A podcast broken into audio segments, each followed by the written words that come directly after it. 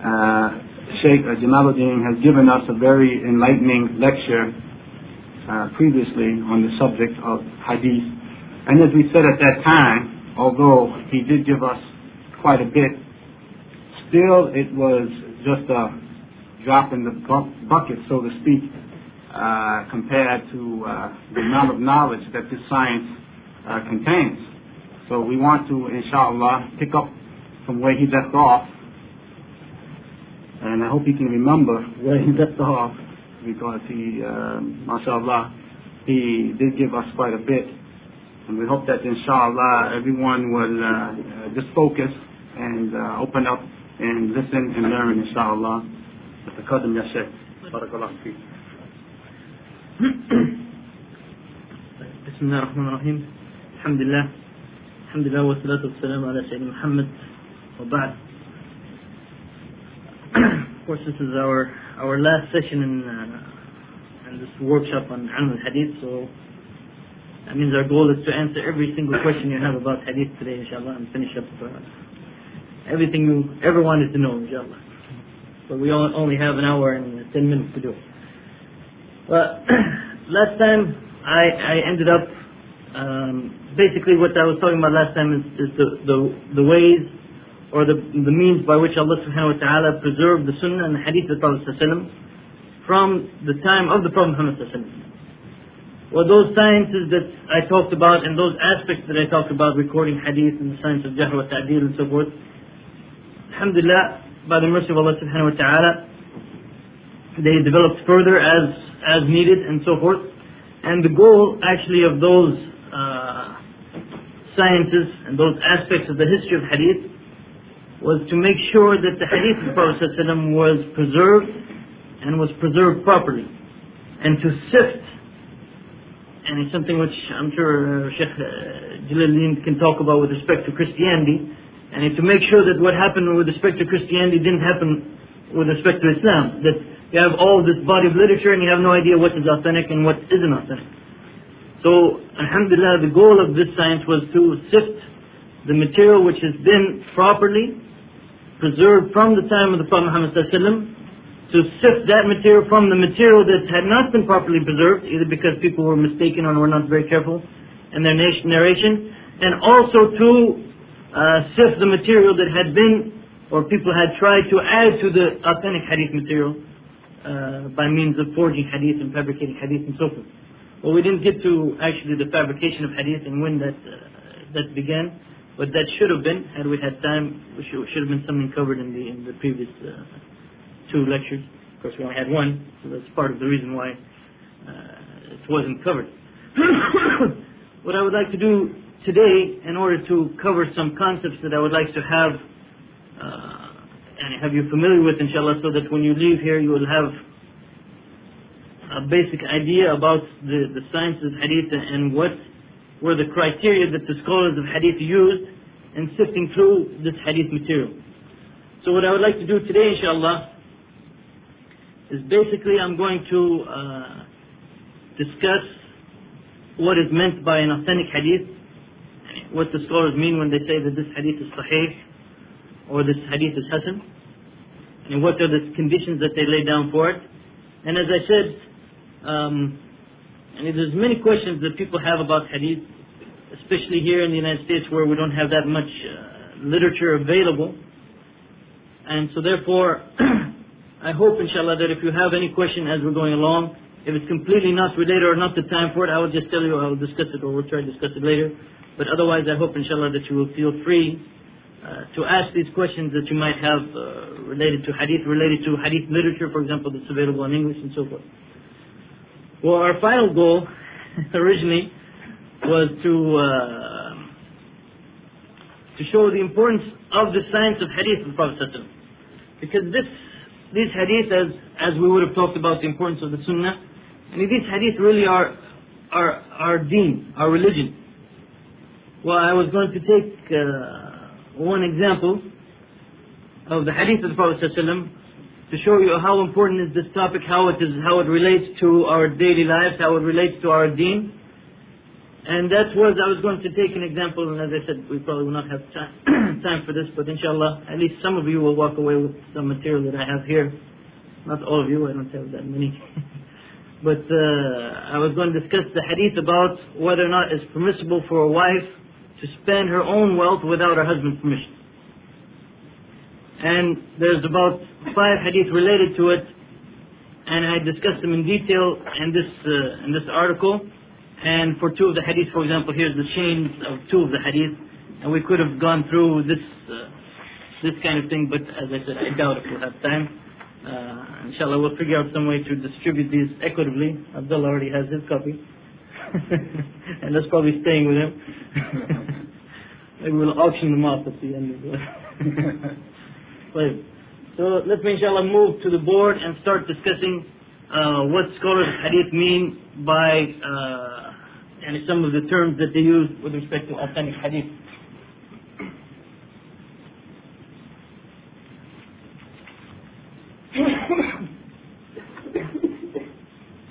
Basically, hadith, if we want to take all the hadith literature, we can divide it into two categories.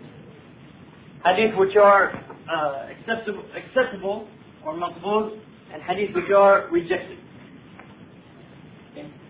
Right now, for the time being, we're just going to worry about hadith which are accepted. Okay? And as far as hadith, divide that divide acceptable hadith into two categories. Sahih and Hasan. I don't know if you need the uh, my Arabic handwriting is very poor, so I'll do my best to write as little as possible in Arabic, but they are the, the two terms that we're discussing here, Sahih and Hasan. if, if you take any report, any kind of narration, for example, uh, if, if I were to tell you something, if I were to tell you, like the example, something I mentioned last time, the Gettysburg Address of Abraham Lincoln. If I told you that Abraham Lincoln said on such and such day he gave this speech, this famous speech, four score and seven years ago and so forth, and this is a kind of narration or kind of uh, kind of report. I want to know, just logically speaking, just thinking about this matter, what are some of the questions that you would like to know? And even we touched upon this uh, briefly last time. What are some of the questions that you would like to know about the source of that report, if I'm telling you that Abraham Lincoln said such and such, and what, what are some of the questions, for example, that would come to your mind? I would like to know the credibility of the Islam or, or who is reporting on the okay. concerns of where it would fit in. Because by just saying that, I would like to know the story. Okay, so for example, with respect to Abraham Lincoln and his Gettysburg Address, Suppose I told you that uh, my father told me that uh, Abraham Lincoln said such and such. I'd like to know who you are. That's your, that's your character. You don't know me yet? But I'm saying, if you told me that, then I would like to know who you are and your character. So I know that you're not alive. Then go on to the next. Okay, back to Abraham. All right, so we we take me I'm just going by what you folks are saying. Okay, if it's right or wrong, I'm not worried about it for the time being. you want to know about my character. Okay? And you said, what was it again? You said, yeah, what? Well, I was, I was using the term Islam dealing Okay. with the credibility of, of narration. Okay. So I told you that my father told me this.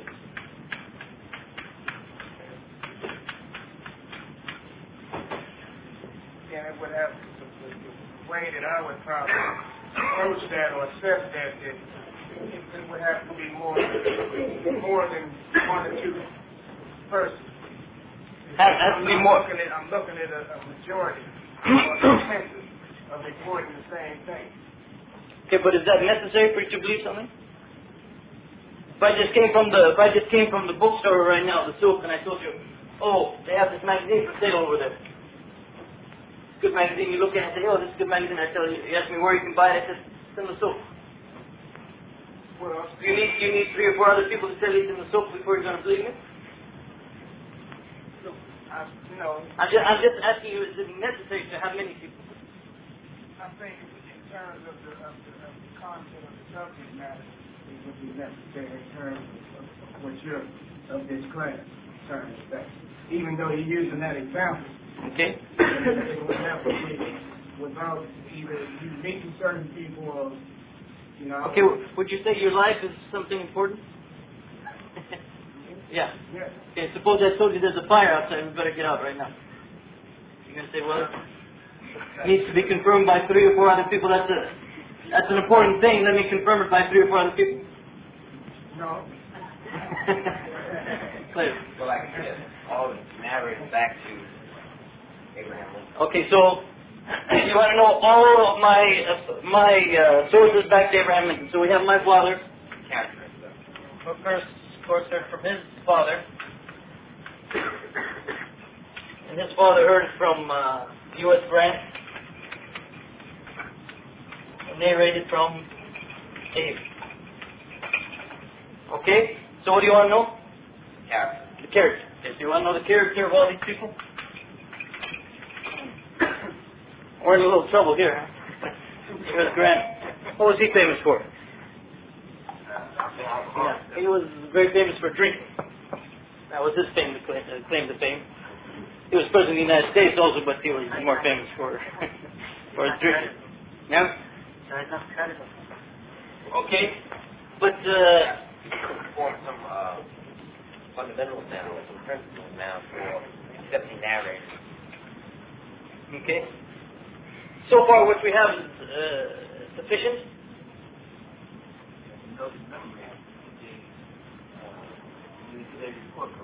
Okay, so you don't want to just know their moral character like we talked about yesterday. You want to know their moral character as well as whether or not they are proficient. Right? Okay, so we want to know their moral character and we want to know that they're proficient. Does that have to be for everyone or is 90% okay? So if someone is unknown, okay, so you want to know every narrator, you want to know their moral character, and you want to know uh, whether or not they're proficient. And what about checking the, the, the, the sources, like in this particular case? What do you want to know about the chain in particular, besides who the people are? Probably all the all of the all of the people listed would have it, it would have to be confirmed that they all met Abraham Lincoln. That they all met Abraham Lincoln? No. All They all met. They all met each other. Yeah, well, So if I told you that, that's the way I'm I'm trying to put it. yeah. So if I told you that my grandfather didn't meet U.S. Grant, Then he would have to be hmm, then he would have to be excluded. you're going to bring Imam Muslim's condition? Yeah. No, it's still necessary. You don't understand Imam Muslim's condition. Well, Imam Muslim just it's like his condition is, is still left in the same era. And if it's possible that he heard about it, uh, that's Imam. I mean, that's Imam Bukhari meeting and living in the same era. That's talking about Ma'an and Hadith where the person used the word an and he did not make tadlis, which don't worry about any of that for the time being. but if he says hadathana or something like that, The is he met because of the, of the using of if, Hadathani. if he's not alive. so you're talking about a particular type of hadith, okay? Let's not, don't worry about that for the time being. Is there anything else that we need to know? What about the fishing in memory or anything? Okay, that would be proficiency. Oh, okay. Anything else? Like, what do you mean by it? Just throw out a throws out a word in Arabic and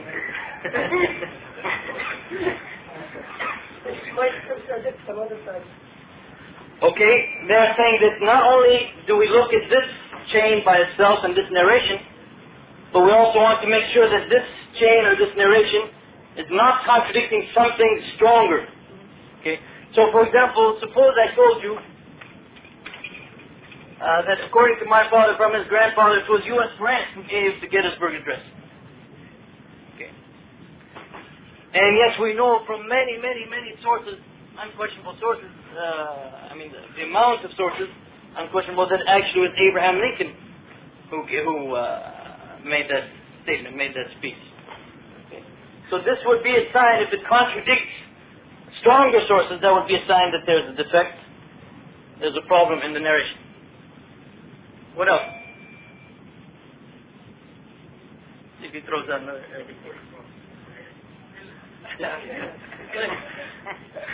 Ellis uh, problems. I want to make sure there's no Ellis problems in there. Which is kind of redundant, Ellis problems. okay, let's let's leave it for that. This is now what the, the, the scholars of hadith basically they looked towards the thing and they came up with similar similar conditions, the same kind of thing if a report comes, how are we going to know that this report is authentic? So for a hadith to be sahih, they said that it has to meet five conditions.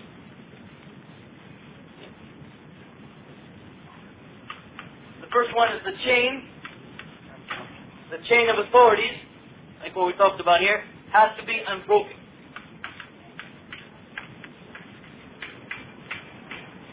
Okay, and the chain as we're talking about, we're talking about this. That it has to be Secondly, they said that every narrator yeah?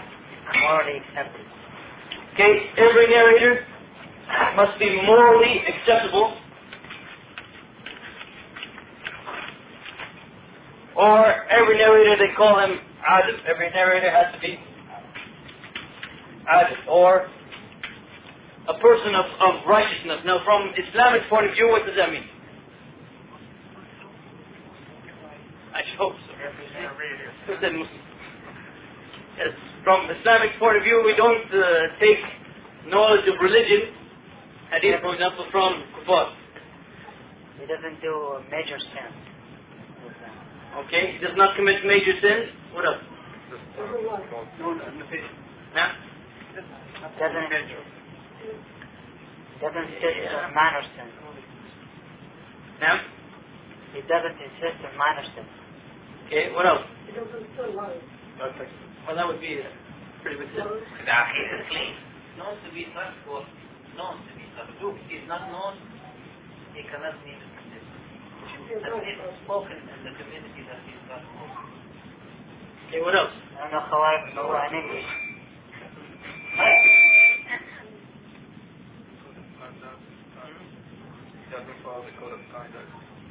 Or no, in order for him to be acceptable, his behavior must be such that he does he does not do things which are considered uh, socially unacceptable. Okay, what else? Mature adult. What else? That we're just talking about mm, uh, moral character. Well, also, I mean, it's good that if he performs the wajibat. well, well, no. This is something none of you mentioned. This is also something that they, they thought of. and he performs the wajibat, he performs the obligatory deeds, and he remains away from the muharramat as, as far as we can see. And also, he's not known to be someone who is doing things that are socially unacceptable. Because if he's doing things that are socially unacceptable, and if he doesn't care enough about his own reputation and his own uh, standing among the people, then we cannot trust that he cares about and carefully about what he narrates, that he makes sure that he narrates correctly and he will not be spotted to be a liar or someone who commits uh, mistakes. Well, let's say for the time being, just to make you all happy, he should be free of bid'ah. But that's not necessarily 100% correct. Okay? And there's some reason for that. There's some reason why that's not uh, 100% correct, but let's not worry about that for the time being. It's an introductory course. You can take that as a graduate course. Now, what else? Oh, someone said, what, you're right? Okay, so every narrator, again, every narrator, not the majority of the narrators and so forth, every narrator must be uh, what they call or and proficient.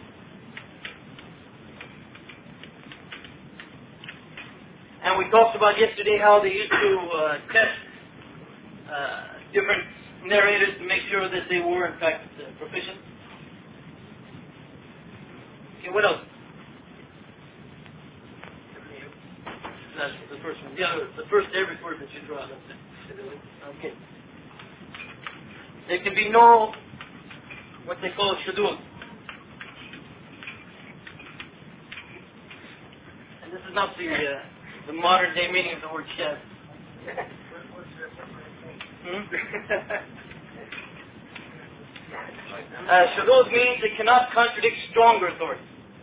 Okay, for example, the example I gave you that my grandfather says U.S. Grant was the one who gave the uh, gave the Gettysburg Address, and yet we have 150 reports that it was Abraham Lincoln. This is considered shad, or it contradicts stronger authority. Okay. And what's the last one? Without illah. There can be no illah.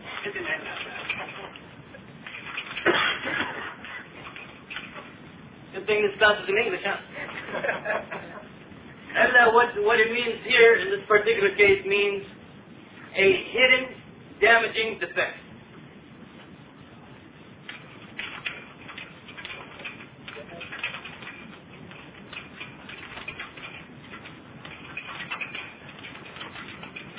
Okay, we mean by that. Huh? Oh, you have to explain these too? Not just. Uh, okay, I can give you an example.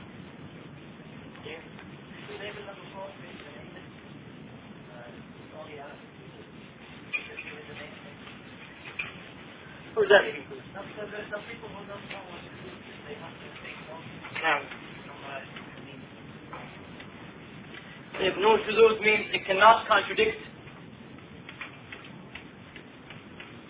a stronger source.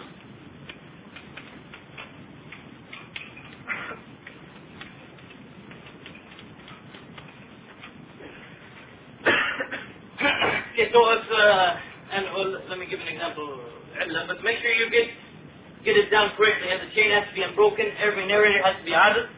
Every narrator has to be dhabit. Uh, there can be no shudud and there can be no illah. Don't do like one person I saw taking down in his notes. He said every chain has to be unbroken. Every narrator has to be adil. Every narrator has to be dhabit. There has to be shudud. There has to be illah. This is not. This is not correct. So an example of illah, what we mean by hidden defects, is that if you look at a, at a particular hadith, uh, if you just look at it like like a beginner in hadith would look at it, everything looks fine, and, and the hadith looks authentic. Yet if you study it in more detail, you'll find that a mistake has been made in the narration. so, for example, let's say like we have the chain of narrators from A to B to C to be, to E. Well, actually, let's take uh, an, an actual example.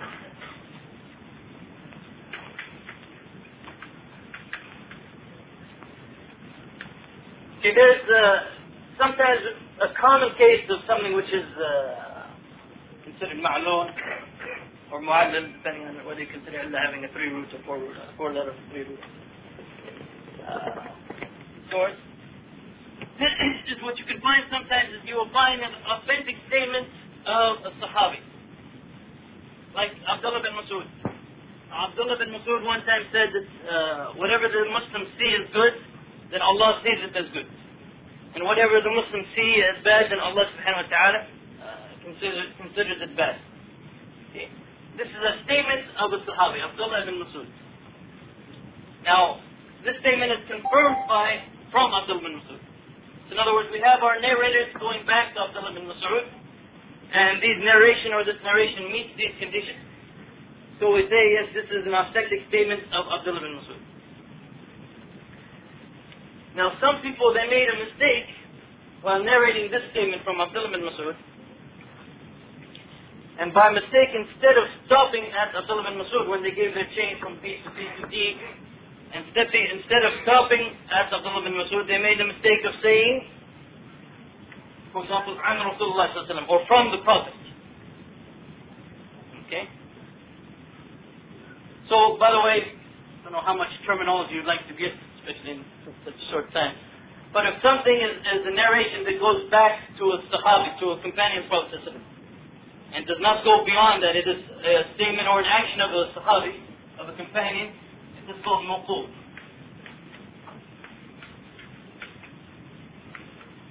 So, for example, in this case, the narration is mawquf. It is a narration from Abdullah bin Masud. But someone, by mistake, narrated it as a statement of the Prophet Muhammad and when something is narrated or traced back to the Prophet it is called marfu'. With the ayn I'm getting. Writing English, Arabic and English doesn't make much sense to me. so now in this particular case, if you just took this narration of this mistake, going all the way back to the Prophet Muhammad if you study this narration by itself, you'll find that A says that it came from B, from C to D to Abdul Mansur, back to the Prophet Muhammad Looking at that new narration, I'm telling you it's a mistake, but just looking at that one new narration, would you say that it meets the first three conditions?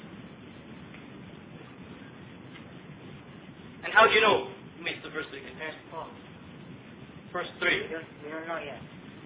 Can tell you about the fourth one cannot tell you about the fourth one. But the first three conditions, does it meet the first three conditions?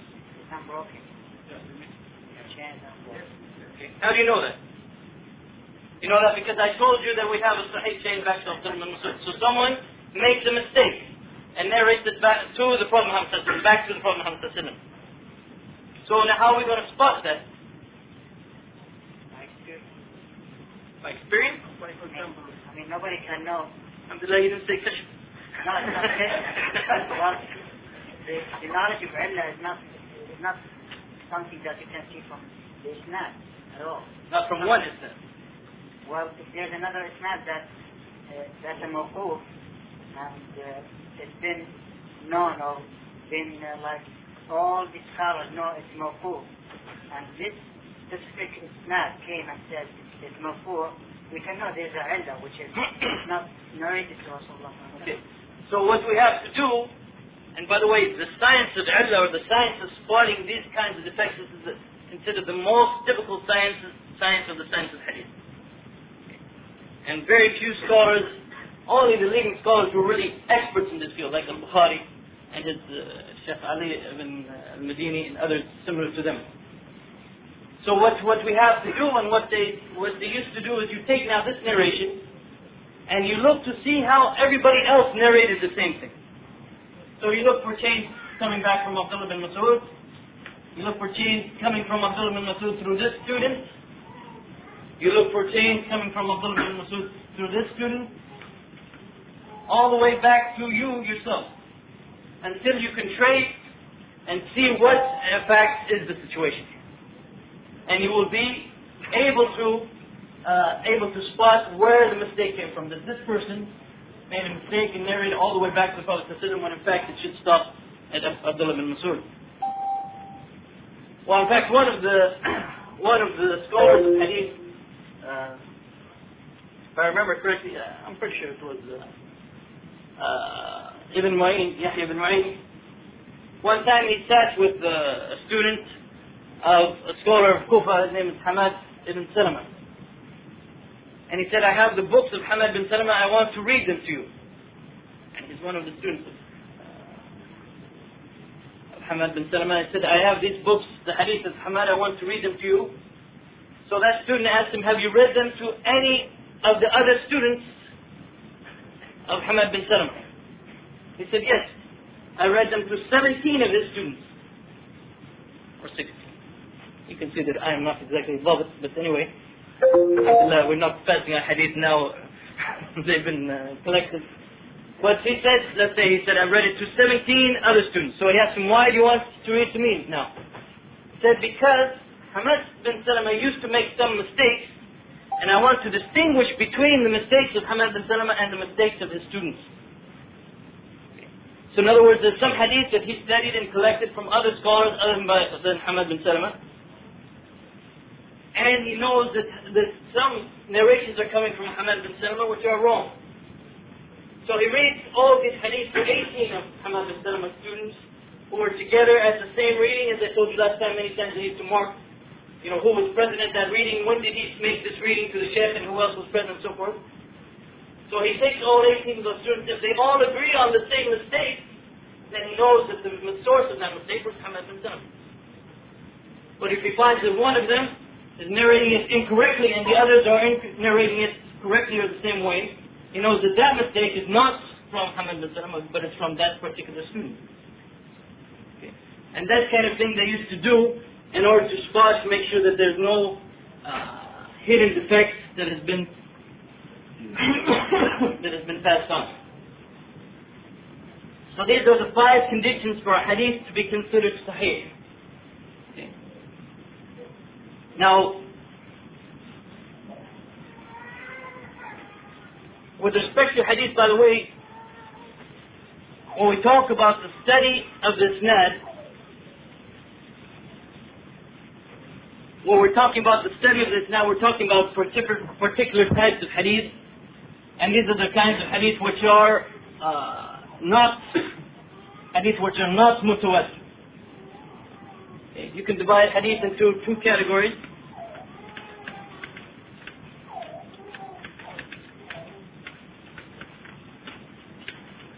Uh, mutawatir and ahad. If a hadith, if a narration is mutawatir, it is not, it's not subject to this kind of test.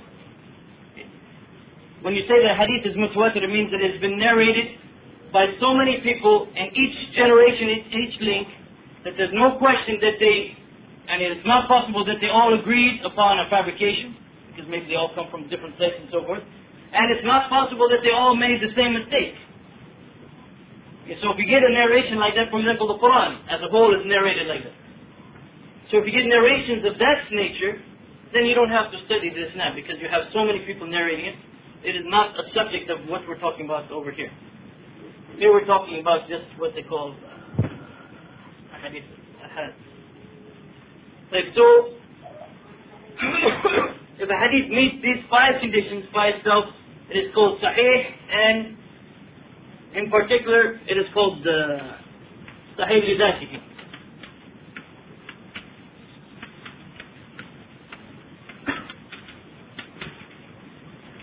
Sahih Lidatihi means on its own merit, this particular hadith uh, has met these five conditions. Now, by the way, and this is an important uh, point to keep in mind, is that the first three conditions, that the chain is unbroken, that every narrator is adil, and every narrator is it. And these, these three conditions are not that difficult, at least for muhaddithin, let's say, not for us. These three conditions are not that difficult to determine. But the last two are very difficult. Now some, some writers on hadith, some scholars of hadith, they do not necessarily have the time or the ability to check the last two conditions. So they will study just the first three conditions. And when they study the first three conditions and they say that they see that these conditions are, are met, they'll say that the isnad is sahih.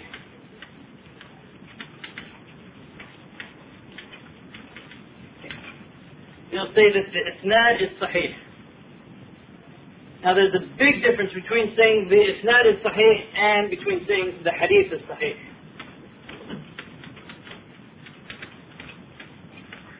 And unfortunately, unfortunately, when people uh, nowadays, when many writers, especially in the Arabic literature, because English literature we haven't reached this uh, point yet, uh, especially in the Arabic literature, sometimes people go to some of the scholars of hadith and they say that they see that this hadith, the scholar said the hadith, the isnad is sahih, and they understand that to mean that the hadith is sahih.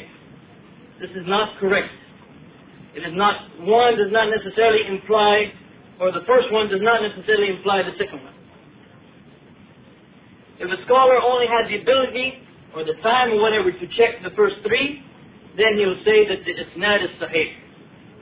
But that does not mean that the hadith is sahih until you check and make sure that none of the last two conditions are violated. So you must distinguish between a scholar of hadith saying that the isnad is sahih and between him saying that the hadith is sahih. Now there's some there's some exceptions that some scholars give for some of the great scholars of hadith. Uh, let's say, for example, historically, like Ibn Hajar. If Ibn Hajar says that the isnad is sahih, people take it for granted that he means also that the hadith is sahih. But I don't know if you can always say that's the case. You have to be careful about that. Okay. So for those of you especially who have access to some of the Arabic literature on hadith and so forth, you have to keep in mind this distinction if a scholar of hadith says that not is sahih and when he says the hadith is uh, sahih. One, from the first one you cannot automatically assume or conclude the second one. Right. So this is the first category of acceptable hadith. It is called uh, sahih lidatihi. Another kind of acceptable hadith, as we said, is hadith. Now, going back to our discussion of, of reports in general, of narrations in general, if you look at these five conditions, are there any conditions here that you can perhaps uh, hmm? tolerate tolerate their uh, violation? Not quite, but make a little bit uh, relax a little bit on them. For example, if, if the chain is broken, can you say, okay, the chain is broken, but that's, that's okay. We'll make it, we'll call it instead of sahih, we'll still accept it. Hmm? Why? The missing link? We don't believe in Darwin over here. if, you, if you have a chain which is which is broken, then that means someone is missing, and you cannot make any assumption about whether or not that person is adil or Babt in general. So you would not be willing to to make any any uh, compromise when it comes to the first condition, right? Say, what if you find that the uh, there's a defect in it, a, a damaging defect? You say, well, that's okay. We all have stuff in our lives that's a little bit defective. we don't throw it away as soon as we see some defect. Can you compromise on this one? Do you have a question, bro? I'm sorry, I don't know your name, by the way. That was, Did you have a question? When you said if there's anything damaging, I, I think maybe I'm a little ahead on the comment. Okay. I was mentioning diet, so I, I'm not, I don't think we got that. Okay, so. So what about every narrator being adil? Suppose he just lies a little bit. or he just drinks a little bit. By the way, what's the, uh, one of the basic principles here when we say that someone is adil? It's not just simply that we want to make sure that he's a righteous person, but we want to make sure that he has the fear of Allah subhanahu wa ta'ala. He demonstrates the fear of Allah subhanahu wa ta'ala that he would not be willing to fabricate and to make up or distort the hadith of the Prophet. It's not just simply condition that, oh, well, that sounds good, doesn't it? no, and we want to make sure that these people, so that means even if someone is not a liar, even if someone is not a liar, but he's known to commit other sins, other major sins, that's enough for us to reject. And a kafir automatically would be rejected. Right? Why? Hmm? Has no fundamental. You can't. You don't know what his, uh, his principles are. Yeah, one principle one day, next, next day, you have different set of principles. And basically there's nothing to keep him from lying, especially lying about the Prophet Muhammad lying in hadith. Hmm? Conflict of interest. There's no taqwa, sometimes conflict of interest. And so in other words, you should not take hadith from John Esposito's books about Islam, for example. This, this should, should not be considered a source of uh, hadith or Islamic literature. Unfortunately, we even have conferences, Muslim conferences, in which they invite non-Muslims to come to speak to Muslims about Islam and supposedly educate them about Islam. And from uh, from uh, hadith point of view, unbelievable. Not just no way, it's unbelievable. That's why all the famous books of hadith they were collected by Muslims, not by Hindus and Christians and so on. Now, what about uh, this condition of uh, shad or no shudud? Can you relax that? Doesn't make much sense to relax it. Do we have any left? What about number three?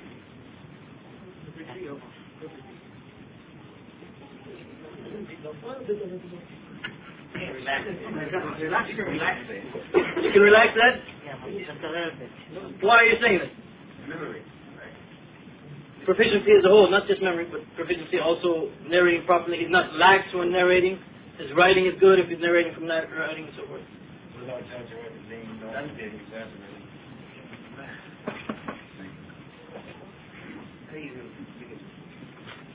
You can let this one slide. Not slide. Yeah, because here we're talking about we're talking well, we're talking about people many of them. and we have we have people, for example, that, that rarely make mistakes. Okay? Rarely make mistakes. And the mistakes that they make are very minor. I mean, you wouldn't notice them even.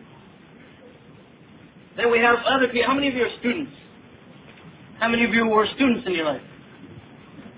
Have you ever been in a class where you make one mistake and the teacher fails you? Well, so you've had a rough life, I can tell.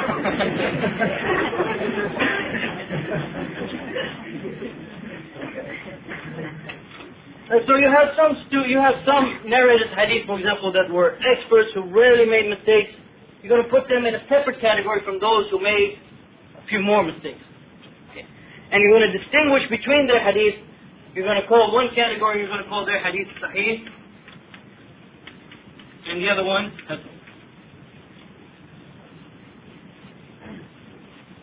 Should I use your terminology, Walid, or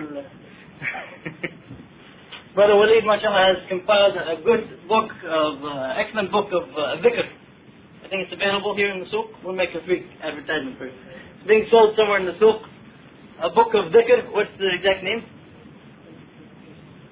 As authentic supplications of the Prophet Muhammad sallallahu alaihi. Well, in the hadith, I mean, in that book, he uses lots of hadith, so he has to deal with these terms. And Hassan, he, he uses Hassan there, and his uh, translation that he came up with is comely, and meaning good. Okay. These are difficult terms to translate into English, especially when you're talking about what's the difference between Sahih and hasan. So inshallah, if you get his book, you know that when you read comely, he's talking about hasan, he's talking about it meets these five conditions, except for it meets number three, not as well as Sahih Hadith meets. Okay. Now, now suppose we have a hadith which is a Hasan hadith. If it meets these five conditions according to our new uh, condition number three, if it meets it by, by itself, we call it Hasan lidatihi. Okay, the same term we used before, meaning Hasan on its own merit. Okay, just by its own chain, it is considered Hasan. Now, the only reason that we call it Hasan instead of Sahih what? Okay, there's, there's some, okay, we have some fear about someone possibly making um, a slight mistake. If, by the way, if someone makes gross mistakes, okay, we don't say that his hadith are Hasan. Gross mistakes is someone who is a weak narrator. So we have some fear that someone may have made a slight mistake, so we call his hadith Hasan instead of Sahih. Now, suppose we have the same hadith narrated through two chains, okay? And because of this person here, well, this probably is not the best way to show it. Take a more realistic example. Going back to the Prophet Muhammad we have, for example, different narrators. And then after this chain, we have two narrators. Okay? And everyone up here is of Sahih quality. We're taking a simple example. It doesn't have to be of this nature, but just to make it very clear. Everyone up here is of Sahih quality, but this person right here is of Hasan quality. It implies that he did not study conditions 4 and 5. Okay, so now let's say, let's call this narrator A. Clever name, I know. And his hadith are of the level of Hasan. Now suppose we get the same narration from a person over here, narrator B. Narrator B is also at the level of Hasan. Okay, so if you looked at the chain like that, you'd also conclude that the chain is Hasan, right? But now look at, at the situation. We call it Hasan because we had some fear that perhaps the narrator made a mistake. Okay? But he's an honest person. We know that he wouldn't be making mistakes on purpose or he would not be intentionally lying and so forth. So now we have a situation where A statement is supported by B's statement. So now we have no reason to doubt or no reason to think that B may have made clemency. So what we do is we raise this hadith from the level of Hasan to the level of Sahih. But we call it Sahih lighayrihi.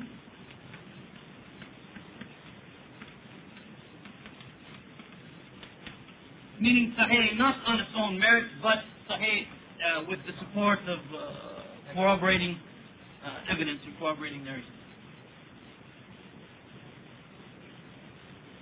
Okay? Everything clear so far? No problem? Good. Now suppose some of these conditions are not met. If any, any one of these five conditions is not met, then the hadith is not considered acceptable on its own and it goes into the big broadcast category, because we don't have time to discuss in detail, of weak hadith or da'if. Okay? And there's like 60 or 70 different types of weak hadith depending on the. Okay? So, if, for example, uh, uh, the chain is broken, hadith by itself will become considered weak. If the narrator is not adil, it will be considered weak. Now, notice, notice now that the defects are of different levels, right? Suppose you have a defect in number three as effect, as opposed to a defect in number two. Every narrator is dhabit as opposed to every narrator is Adil, or person of integrity. Which defect would you prefer? How do you know what I'm getting at? I mean, if you had to have a defect, which defect would you prefer? Okay, you would defer. You would prefer number three. Why? Okay, because an honest man, a good man may be correct. But we can never assume that necessarily a dishonest person or person who is not adil is narrating honest. So basically, and this is again very general, uh, unless the person's really known to make gross mistakes, very bad mistakes, if he's known to make a lot of mistakes, his hadith will be considered weak. But if he's known to have shortcomings in his adala or his uh, integrity, he's not a righteous person, or if he's making gross mistakes, then in fact we'll say, we'll even make this a little bit broader, and we'll call his hadith very weak.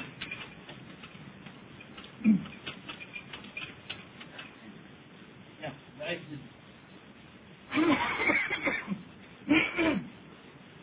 And there's even one other category, in fact that's not even hadith, I mean, technically speaking, there's even one other category where we can prove that the hadith has been fabricated. Okay? This is narrated, for example, by people who are known to fabricate hadith and lies and so forth. And that will put that in the category of its own. fabricated.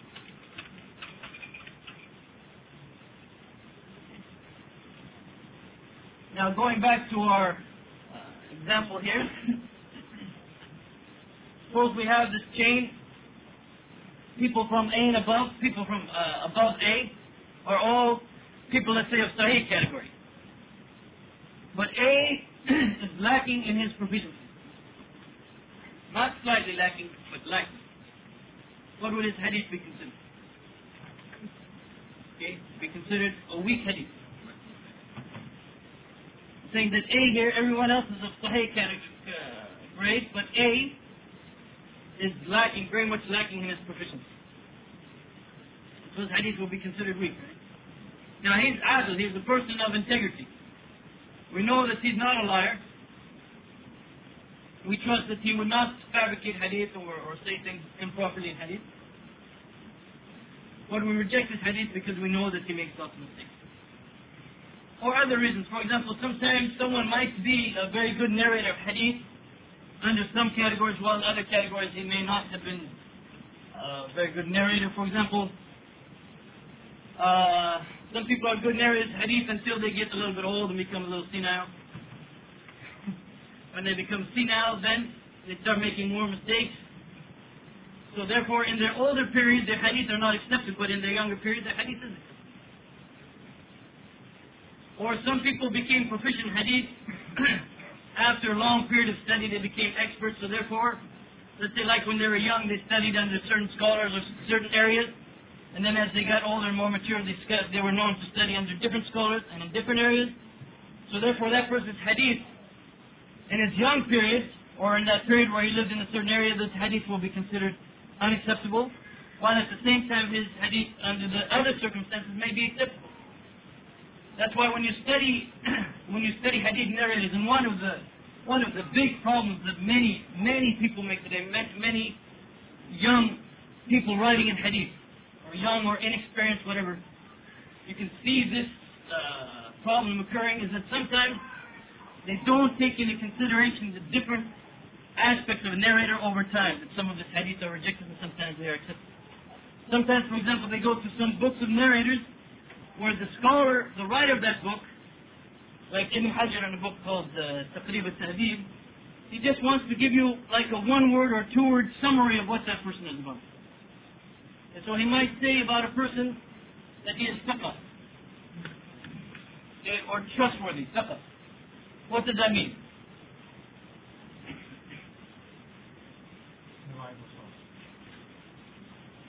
Yeah.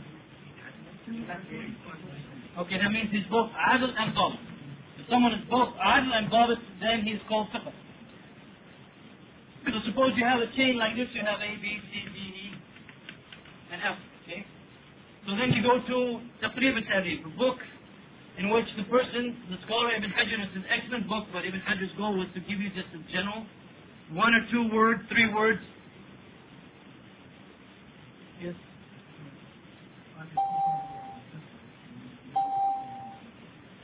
No, if he has both these qualities, it's If he has both these qualities. so you could go to you could go to like uh, Taqrib al-Tahdib and find a hadith like this and you look under A and it says he's thiqa, you look under C it says he's thiqa, you look under D and it says he's thiqa, E and F what are you going to conclude? That's not a sahih? Huh? Hmm? Check one. Check one? Okay, let's let's say okay. We find one in this case. My colleague, Ibn Hajar, was not. No, no, no. You cannot do this kind of thing. This is ridiculous. And this is what people do sometimes. Okay? Ibn Hajar is giving you a general statement about the person, but that doesn't mean under all circumstances he's thiqa. You have to go deeper into other books, into much larger books, and study and see is this person thiqa in general or is he thiqa in some cases and not in all cases. Ibn Hajar doesn't always point that out in the So you have to go to the more, uh, and in the larger works to discuss the narrator in detail. And you cannot just go to this work and say, oh, look, they're all thiqa, chains unbroken, let's eh? and therefore it's a hadith. That's not sahih.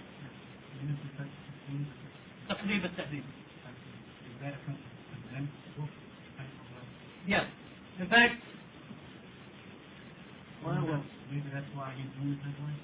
Yeah, it's very good job word on your side, yeah? Yeah, but Who cares? This is a footnote. You know my footnote?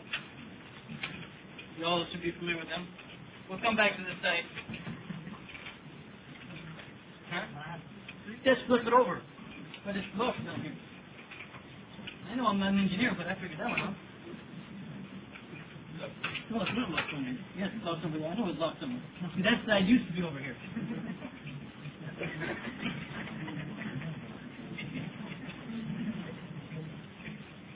you uh, kind of leaning forward, the problem.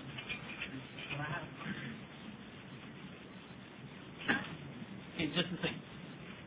Hold on to your question. And this is the reason I'm getting into this because this is also it's going to talk about some other issues also. There's a famous scholar of hadith, his name is Al-Maqdisi. Al-Maqdisi wanted to compile a book, a biographical dictionary. Okay? of narrators. And he called this book Al-Kamal. How would you translate Al-Kamal? Let's say the complete work or something of that nature. Now what he did, okay, what he did is now he had to choose what narrators to put in this book, right? I mean, he didn't say I'm going to take everyone. So what he did is he chose, he chose six books, and he said everyone in that in those six books I'm going to put them in this book. So he chose Sahih Bukhari. He chose Sahih Muslim. Any guesses on what else he chose? Abu Dawud.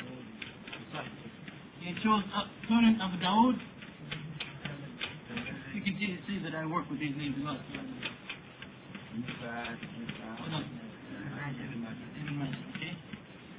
Sunan Abu Dawud, Sunan Al-Tirmidhi, and Sunan Al-Nasai, and Sunan Ibn Majah. Now, this book by Al-Maqdisi became so famous and was so important for the scholars of Hadith at that time that these six books began to refer to be referred to as the six books. And in some areas, like in the Indo-Pak subcontinent, they refer to it as what? Okay, as the six authentic works. Okay, this was just you can almost call it not a good phrase to use, but you can almost call it a freak of history. He chose these six books because they are famous and good works, but it does not mean by any means whatsoever that all of the hadith in these books are authentic. When you give it the name, the six authentic works, some people begin to think that that means that all the hadith in those books are authentic. No. Okay? It's just something that happened. That this scholar chose those six books. Those six books, because of the importance of his work, began to be known as the six books. And as their stature grew, as their fame grew, they began to be known as the six authentic ones. No. Not at all. And you would never hear a real uh, scholar of hadith referring to them as the six authentic works. Never. Never. Okay? So now this book, Al-Kamal, is very big and contains lots of information about each narrator. Almost as much information as Al-Maqdisi could find. Now some of that information, some scholars hadith may, may say, well, it's not that important. No, he, he will mention when he when the scholar was born, where he lived, where were who were his students, where did he travel, and who did he learn from, where did he travel to, uh, where were his, who were her students, what did he compile, and then he'll give many many hadiths from that scholar and so forth. This hadith goes through him, this hadith goes through him, so like lots of information. But it was much too big. Unfortunately, they didn't have CD-ROMs back then. So later scholars, and I don't, I didn't bring anything with me. I don't remember this side of the family very well, so let's leave it for the time being. But another scholar, a later scholar, his name is Al-Mizzi, came along and abridged it. And a book called Tahdib al-Kamal. Tahdib al-Kamal is published nowadays. We have it available. This is still in manuscript form. Tahdib al-Kamal is 35 volumes, so you can imagine how big uh, al-Kamal is.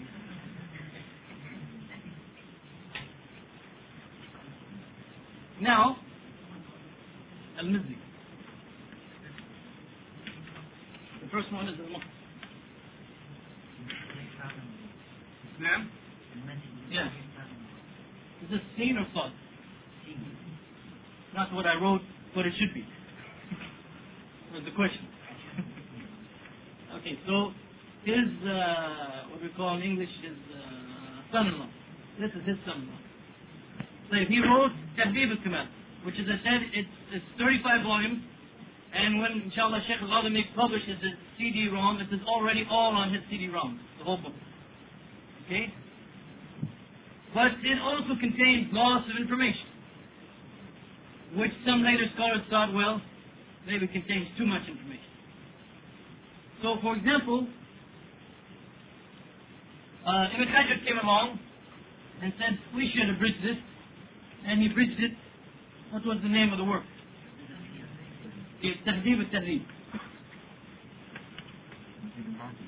by Ibn Hajar. Okay, basically the, the abridgment of the abridgment. Okay? Now this this work is published in 11 volumes. So we went from 1135 to who knows, however big that would be if they were to publish it nowadays. So he, he took out a lot of information. Basically, in Tahdib al-Kamal, you can still find a long list of, uh, of a scholar's teachers and students. He basically narrowed it down to the major. Uh, this is uh, this is published, but unfortunately, the published edition is very bad. Lots of mistakes, lots and mistakes. This published edition is excellent, but this one, unfortunately, is very bad. Now, he also had the idea. The same Ibn Hajar now had the idea because over here on this other side, which I said I don't remember the exact uh, what was going through it, but uh, Zahabi, uh, one scholar named Zahabi had, had abridged it down to basically a small book where you have the name of the narrator and which uh, basically which generation he came from and what books you can find him in and whether or not he's authentic or not. Sometimes even less information than that. So what, uh, what uh, Ibn said was, well, Zahabi's work has too little information so I'm going to come out with a simple one like that, which is like, uh, you can almost call it like a phone book, name and address, name, address, and phone number. That's basically all he gives. And he calls it Taqrib al-Tahdib.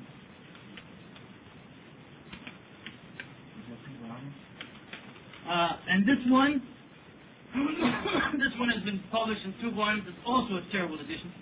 Many, many mistakes. It's been published also in one volume, a much better edition.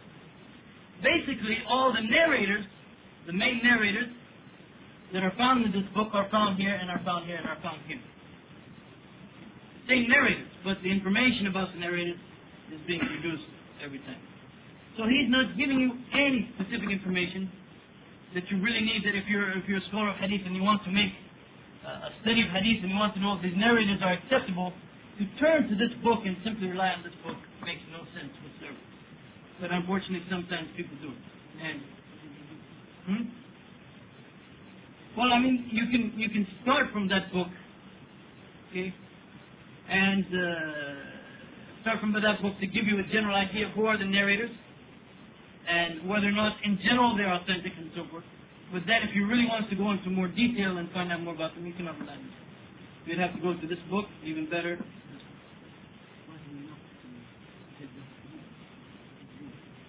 Yeah, but even then you'd best not be, unless he says this guy's a fabricator. Okay, well, he's a fabricator. You're not going to say sometimes he didn't fabricate, so, you know, he's a fabricator. Uh, so, why did I get into all that? Oh, uh, no, let's go back to the text now.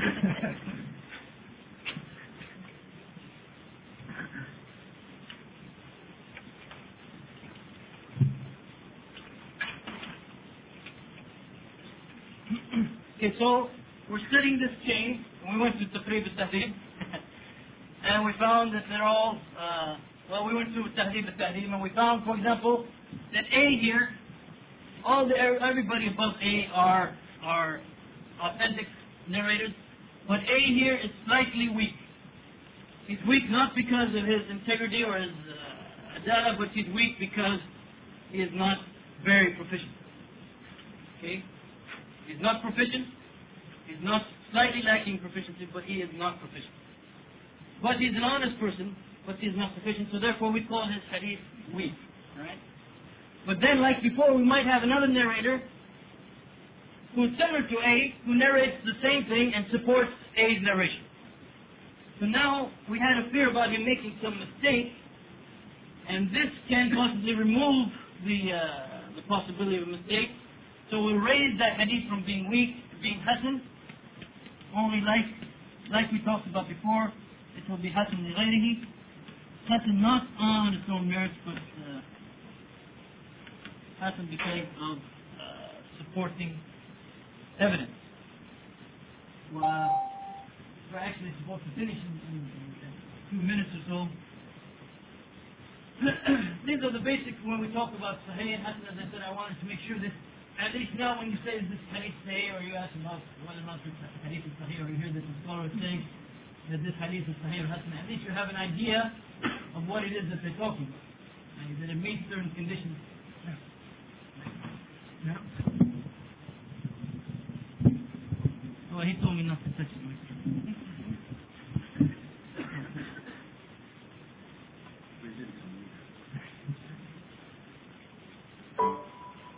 so uh, we have to, of course, stop uh, here or sometime.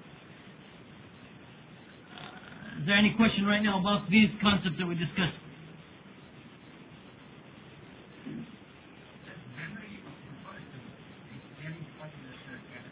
Yes.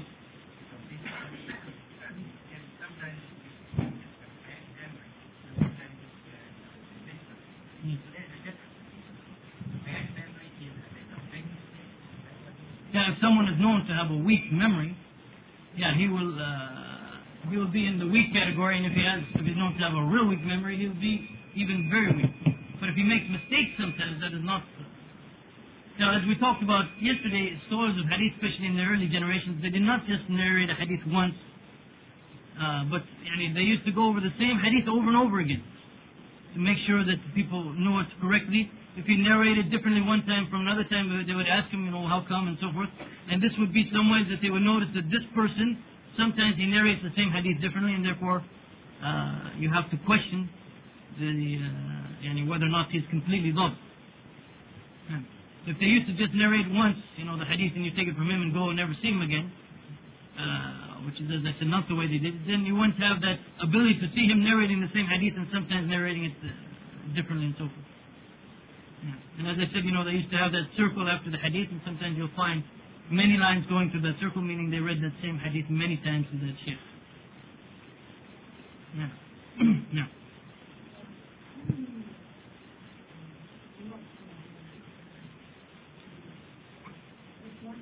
Well, we need uh, at least one. yes, hadith can be broken into different categories.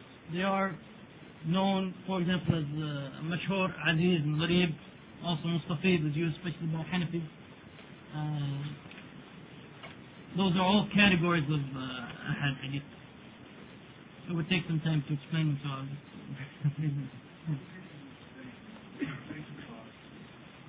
what, what?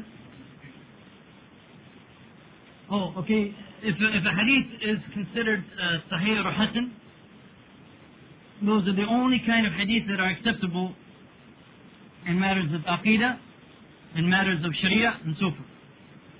Now, if a hadith is narrated or is graded as weak, there's some difference of opinion about how and when can you use that weak hadith. Some say you can use it, and they give some conditions for it. But the strongest opinion among the scholars of hadith and the, the vast majority of the scholars of hadith say if a hadith is weak, if the hadith is weak, this means the preponderance of the evidence is showing us that the Prophet ﷺ did not make this statement in the way that has been narrated.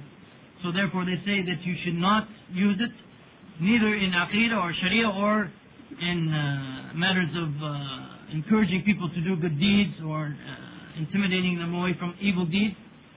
And all of them agree that if you ever narrate a weak hadith and you know it is weak, it is obligatory upon you to point out that it is weak. Or you have to narrate it in such a way, and unfortunately nowadays probably this uh, condition doesn't, uh, we shouldn't accept this condition anymore. Among the scholars of hadith, there used to be certain ways that you could narrate a hadith that would show to the people that you considered a weak hadith. For example, instead of saying the Prophet ﷺ said and such, you would say that it has been narrated that the Prophet ﷺ uh, narrated. And you would use something they call sigat al-tamrid instead of sigat al-jizm. But nowadays, if a khatib, for example, said that it has been, it has been narrated that the Prophet said that, and even he's applying that condition, I'm sure none of you, you know, half the people in the audience just say, oh, that's a hadith. And so, in other words, that condition uh, may be valid among the scholars of hadith, but uh, it doesn't work in general.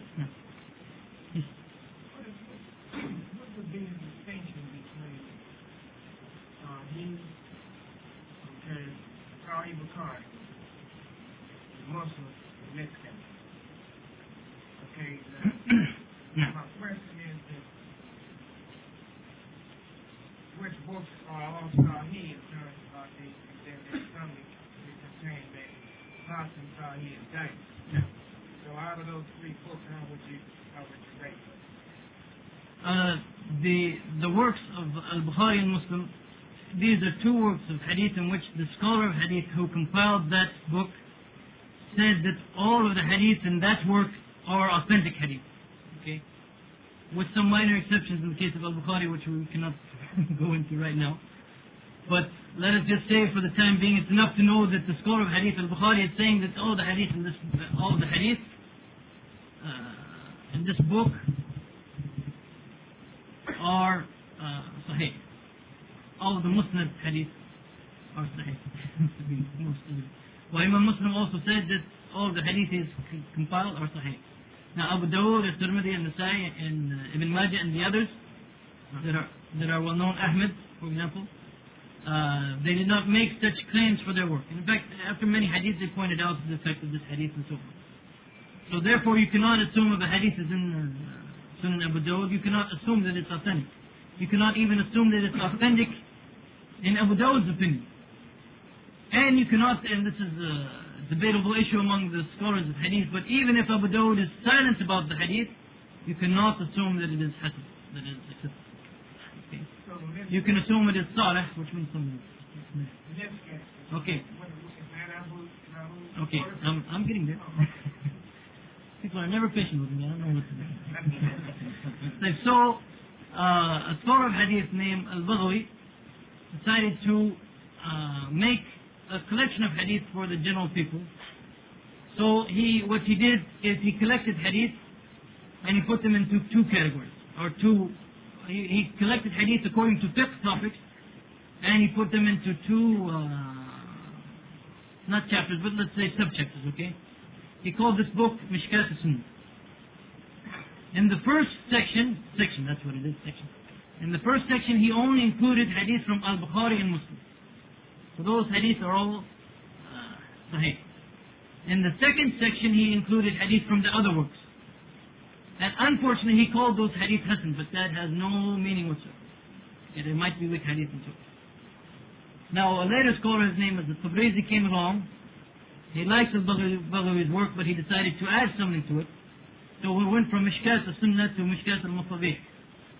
He added a third section to it. So now the first section, you look at the Mishkat al-Masabih, the first section only includes hadith from al-Bukhari and Muslim. Those are all authentic. The second section includes hadith from those other books like Abu Dawud and Nasai and so forth. You cannot assume automatically that they're authentic, although the majority of them, the vast majority of them are. The third section he added were hadith related to the same topic that he took, sometimes from Al-Bukhari, sometimes from Muslim, sometimes from other works. So again, if it's from Al-Bukhari Muslim, you know it is authentic. If it's from the other works, you cannot necessarily assume they're authentic, although, as I said, the vast majority of them are authentic. Now, So there was one, one sister who had a question.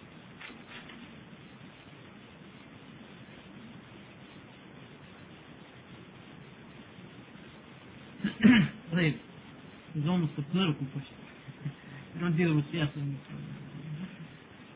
The, the, uh, the question says, what, if any, are the faults in the hadith in which the Prophet ﷺ said that all that a woman may show are her hands and face? Please give proof, explain. Thank you. I don't have all my notes with me, but uh, basically this is the hadith of uh, Asma, in which the Prophet ﷺ told Asma that when a woman reaches the age of uh, menstruation, then nothing should be seen of her except for her hands and face. Uh, this hadith has been narrated on the authority of Aisha, and it has been uh, recorded by Abu Dawud. The one who narrated from Aisha, his, name is Durayk, he, did never, he never met Aisha, so the chain is broken. And also one of the later narrators is also weak. Now, one particular scholar, famous scholar, uh, perhaps the greatest uh, scholar of hadith alive today, his name is uh, Sheikh Muhammad Nasiruddin al-Albani. Uh, he studied this hadith and he said, yes, this hadith, this chain by itself is weak, but then he found some supporting evidence for it. Remember how we said that you might have a weak hadith, but if it's supported by other narrations, you will raise it to the degree of hadith. So he found two other uh, supporting evidence for it, and he concluded that it is hasan. But if a, if a weak has, if, if, a, if a hadith is very weak and has major defects, then you cannot raise it. Okay? That's the principle that if it has major defects, you cannot raise it. It's in other words, three or four very weak hadith, all narrated by people who have no uh, or no integrity whatsoever, will not become all of a sudden hasan sahih. Well, I studied in detail his uh, his argument, and I I cannot see how he raised that hadith whatsoever. I studied all of the narrators, and in fact, he did. And he, unfortunately, for example, in one of the other chains, uh, there's a narrator called Abdullah ibn Lahiyah, who is well known among the scholars of hadith. His books were burnt, and after his books were burnt, he narrated. And as we said, ikhtilat is not allowed, especially not in hadith. and he used to mix hadith together, and he, he made lots of mistakes in hadith. But even before his books were burnt, he is considered by many scholars uh, a weak narrator. Even before his books were burnt. Well, Al-Albani, in discussing these particular hadith to support uh, this particular chain, he only brings the good narrations about Ibn Lahiyah, and he does not mention, as he mentions in other books like Silsilat uh, Hadith Sahiha, uh, his other books, he never, he does not point out that in fact uh, Ibn Lahiyah is in general a weak narrator, especially when he narrates in the form of mu'an'an, which is the hadith form that uh, he used in that particular supporting evidence. So the other two uh, hadith that he uses to support the hadith of Asma have major defects and they cannot be used to uh, uh, support that hadith. Well, as I, as I said, uh, I have an example of, of a detailed discussion of a hadith, the hadith about whether or not women, uh, wives are able, allowed to spend their money uh, without the permission of their husband. In this, in the latest issue of uh, Al-Bashir. If anyone wants a copy of it, he may come up. I don't have copies for everyone. So if you're not interested, don't take a copy. uh, preferably English. It's in English. Preferably English uh, speaking brother. Not not yet. Not yet. Take it easy. The time is the time is about up. We got time for just a couple more, maybe just can we squeeze in just a couple more maybe? Brother. I wanted to ask you, what is the uh, the level of the four four other books that are in Muslim The, the four sunan. and, and, and the Musnad of Ahmed and the Hanbal? The The level, you know, which is, well, for example, in Nasai, in Nasai is, a, is an excellent book of hadith, excellent collection. The vast majority of the hadith in the Nasai are authentic hadith, Sahih or Hasan. Uh, Abu Dawud also is, is, is very good. Uh, many times if there's a defect in the hadith, he will point it out himself. So you have his comments. Not always though, but uh, it's also a good uh, collection of hadith that contains, unfortunately, a number of weak hadith, a number of very weak hadith, and rarely, now and then, even uh, hadith which some scholars consider fabricated. Uh, Tirmidhi also is good in general. The majority of the hadith are authentic. A problem with Tirmidhi is Tirmidhi also many times he used to uh, comment after the hadith. He would say, for example, this hadith is Hasan Sahih or this hadith is Hasan, Hasan Gharib and so forth.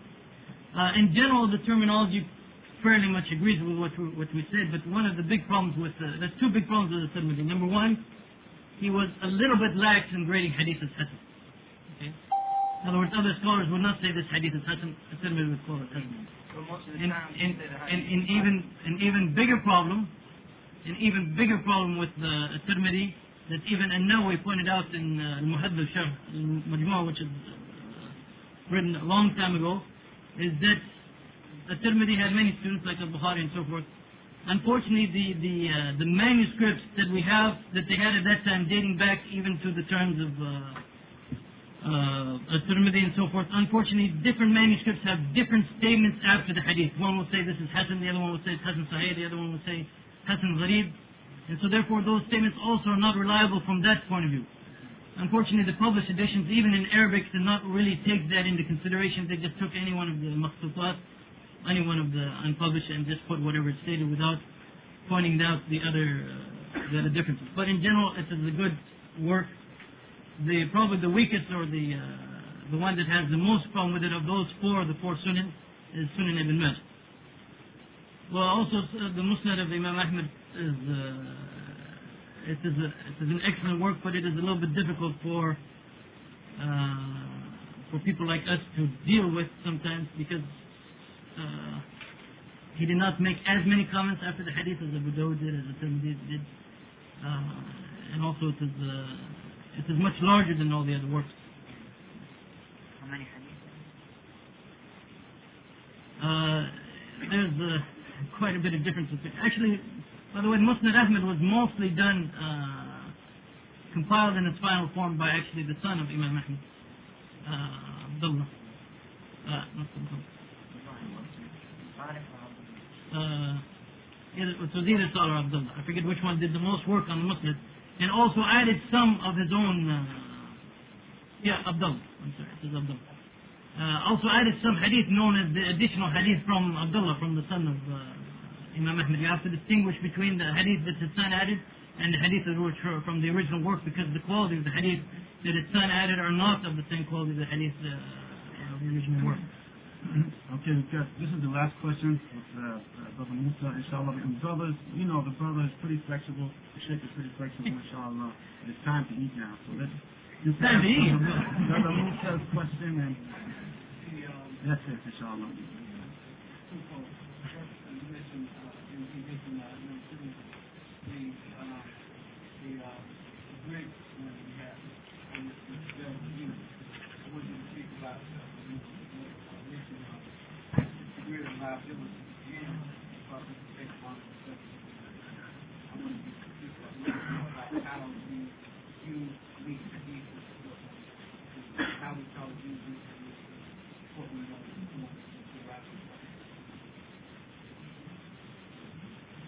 Like the the work that is available in English, as far as I know, what you're referring to is not uh, not Sunan al-Tirmidhi. It is not an abridged edition of Tirmidhi. It is another book called Ash-Shama'il, or a book about the, the, the characteristics of the Prophet Muhammad It is the no, It is a decent work, but also it contains many weak hadith, especially hadith of that nature. Sometimes some scholars of hadith were not as careful. I mean, the Prophet ﷺ had this many gray, hair, gray hairs, the Prophet ﷺ walked in this nature, the Prophet since they're not that much related to Sharia, sometimes they were not as careful. Uh, so therefore, you'll find lots of uh, weak hadith in, in that collection. The, the other question you, you asked, uh, as I mentioned, if if depending on the weakness in the hadith, depending on the weakness of the hadith, the hadith can be raised to the to the level of hasan. If it's a weak hadith and it is supported by other hadiths that have a slight weakness, other narrations that have a slight weakness, it can be supported by each other and move to the level of hasan. I'm not sure exactly what you're getting to in your, in your question. Maybe we can discuss it back in Boulder. طيب I have an ex- هذا استثناء إن شاء الله سبحانك اللهم وبحمدك واشهد ان لا اله الا انت واستغفرك واتوب اليك جزاك الله خير Sheikh for the uh, illuminating lecture inshallah we turn you over to our brother Muhammad now inshallah